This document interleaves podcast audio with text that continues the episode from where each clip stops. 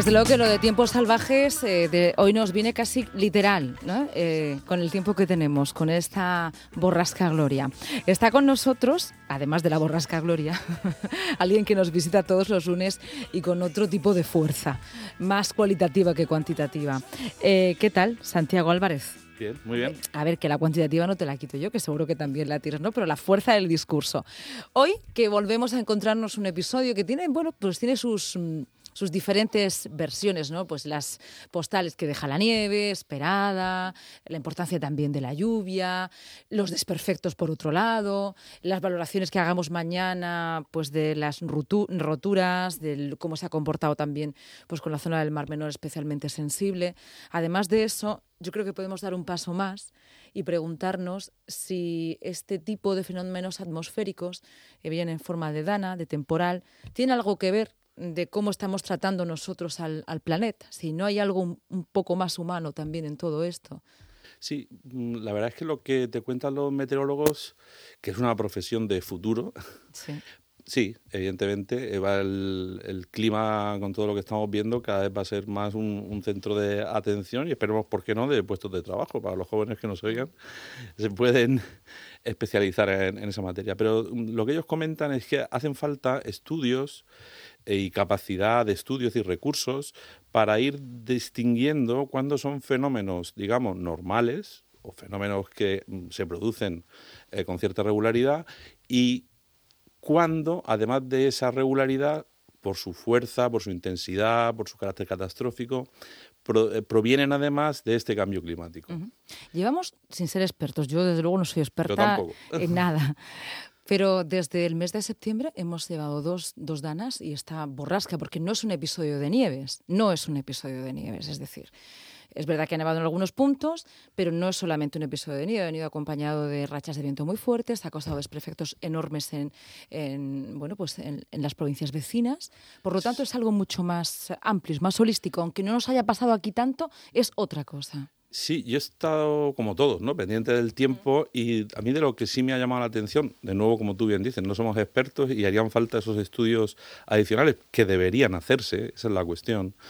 Em, por ejemplo, la altura que están alcanzando las olas en el Mediterráneo, ¿no? Son unas alturas eh, desconocidas, ¿no? De hecho, esta mañana parece que en la altura de Valencia se han alcanzado olas nunca registradas, eh, a la altura de Cabo Palos también una altura de olas impresionante, y tanto en, lo que es la zona de costa como un poco más en el interior. Por tanto, a lo mejor lo que estaba comentando antes, es si es normal que en la época invernal pues que caiga nieve y que eso produzca eh, alteraciones en el tráfico y por desgracia pues haya accidentes, en fin, todas las medidas de emergencia normales, habría que ver si hay un componente más, si hay algún elemento que nos está diciendo que ese clima que tiene esta regularidad además está mostrando unos signos que por su fuerza, por su dureza, responden a este cambio climático y a la acción humana en la medida que con la emisión de gases de efecto invernadero pues estemos contribuyendo a alterar o a agravar los ciclos normales. Lo importante es que no nos demos cuenta tarde.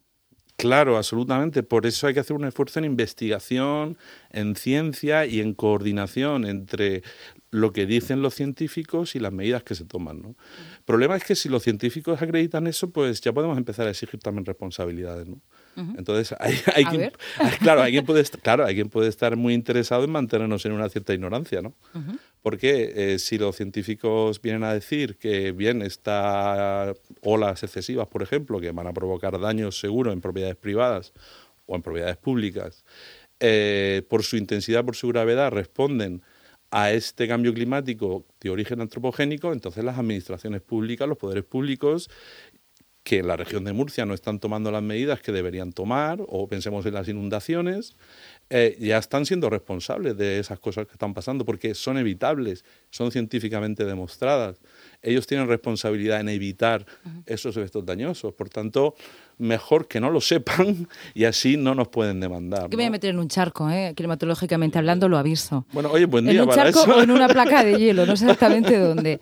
Claro, la ciencia eh, no es tan exacta en algunas mediciones. Mm. Y científicamente, tú sabes que hay negacionistas y, no negacionistas. Y, Sí. ya- y bueno, y, y el relato, a veces, desafortunadamente, pues es lo que pesa.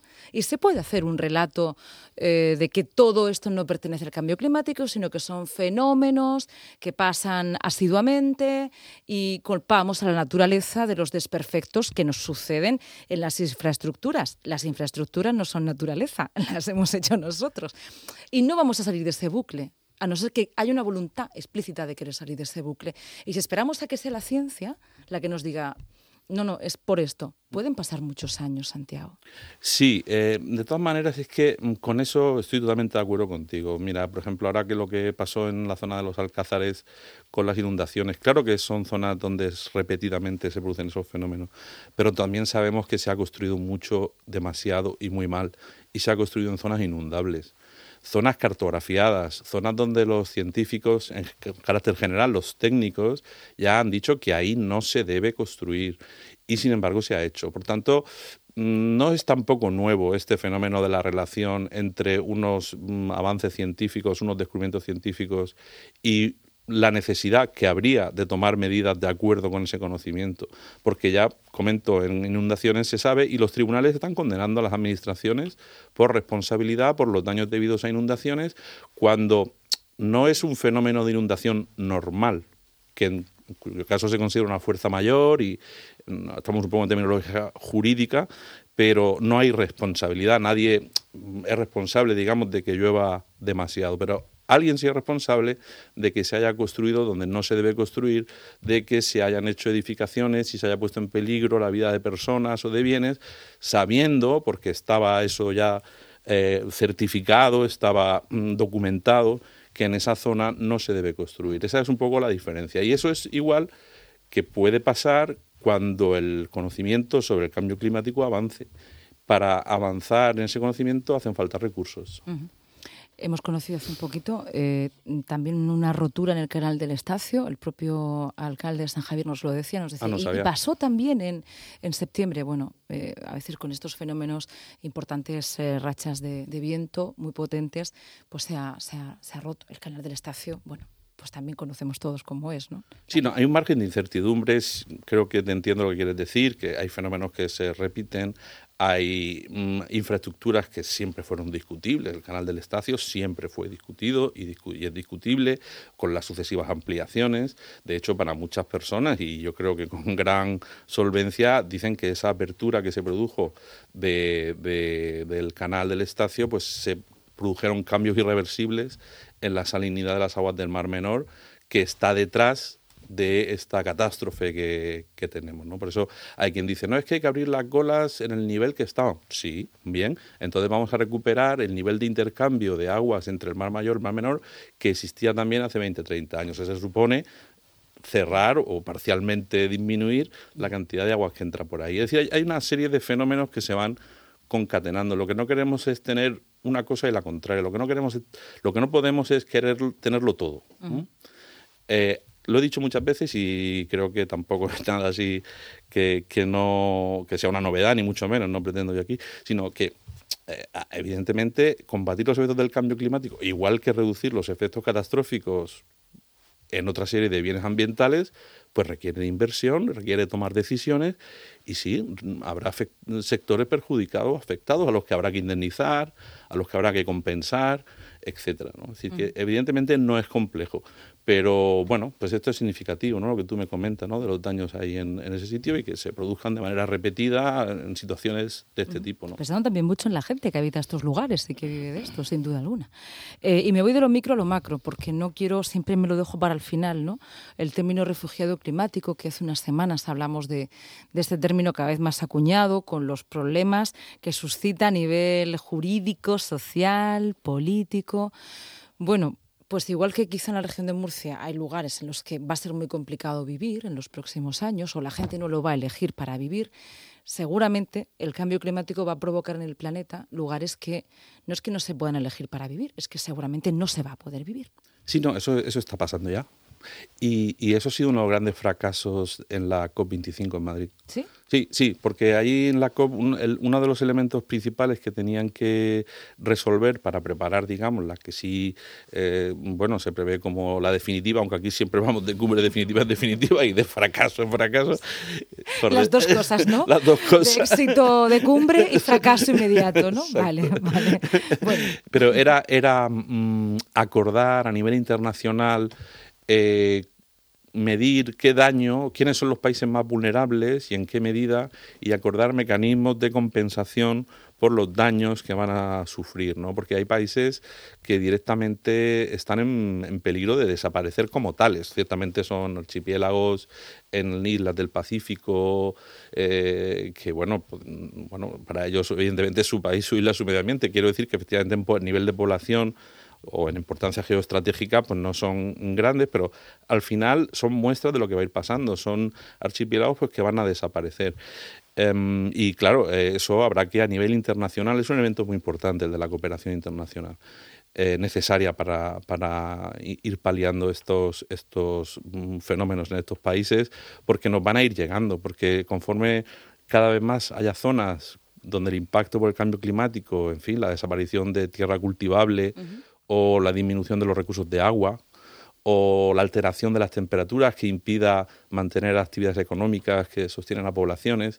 Eh, conforme eso vaya siendo cada vez más intenso, pues vamos a, y esto están también eh, hay estudios muy solventes de, Naciones Unidas, de ACNUR, etcétera, que ponen de manifiesto que cada vez más las personas, lógicamente, van a hacer el petate y se van a, ir a donde les ofrezcan posibilidades de vida. Eso es normal, lo hemos hecho los europeos en el pasado, lo, están haciendo ahora mismo las poblaciones de países donde hay conflictos eh, armados o donde, y lo van a hacer cada vez más por motivos climáticos. Eso está claro clarísimo que se va a producir y lo que, hay que, y lo que habría que adelantar serían medidas de, que eso pues, de alguna manera se pueda ordenar y se pueda mitigar también en la medida que se pueda mitigar se pueda mm, prever esos flujos migratorios para evitar impactos en las poblaciones que reciben, porque lo comentábamos el otro día, ¿no? Por desgracia, pues el, rechazo al extranjero, las políticas xenófobas, eh, es algo que se va a utilizar eh, por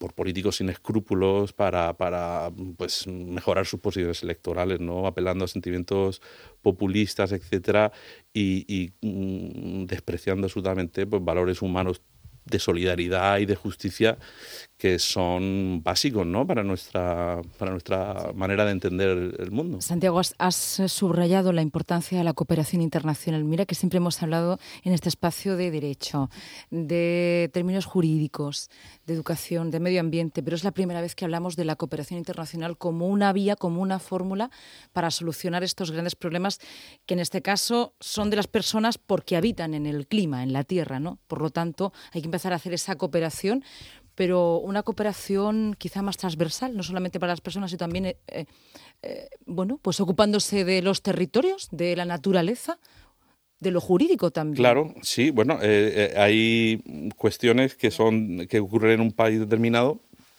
pero que nos afectan a todos. Evidentemente, si el gobierno de Brasil pues promueve la destrucción de selva para aumentar los terrenos de cultivo pues eso afecta a todo, a todo el clima, ¿no? O mira, también leyendo, preparando el programa, hay una noticia, Estados Unidos durante los años 50-60 eh, hizo muchas pruebas nucleares en el Pacífico y esos restos altamente radioactivos, pues están enterrados en algunos de estos archipiélagos. Y Estados Unidos, y lo ha afirmado Trump, con lo cual hay pocas dudas de, están muy preocupados porque con el cambio climático esas fosas, esos residuos nucleares tienen un grave peligro de eh, salir a la superficie. Sí, sí, y de provocar fenómenos de contaminación radioactiva. De hecho, los niveles ahora mismo ya medibles son superiores incluso a Chernóbil y Fukushima, que es el accidente último en Japón. Por tanto, mm, eh, una isla perdida en el Pacífico es sí, pero fíjate, ¿no? Es decir, todos los, los intereses y todos los problemas que ahí están encerrados. Es una cuestión global y como tal hay que enfrentarla y mm, a ver si España pues tiene una actitud activa a nivel internacional y, es uno de los países líderes en promover acuerdos internacionales para, para prevenir, mitigar y ayudar en esta situación que va a ser muy grave, seguro. Si hemos ido de lo micro a lo macro, ahora de lo macro volvemos a lo micro. Nuestro grano de arena está aquí contigo todos los lunes. Así que muchas gracias, Santiago. En el momento y en el punto en que nos encontramos, pues nos ayudas mucho a entender lo que nos sucede. Gracias a ti siempre, Lucía. Un abrazo.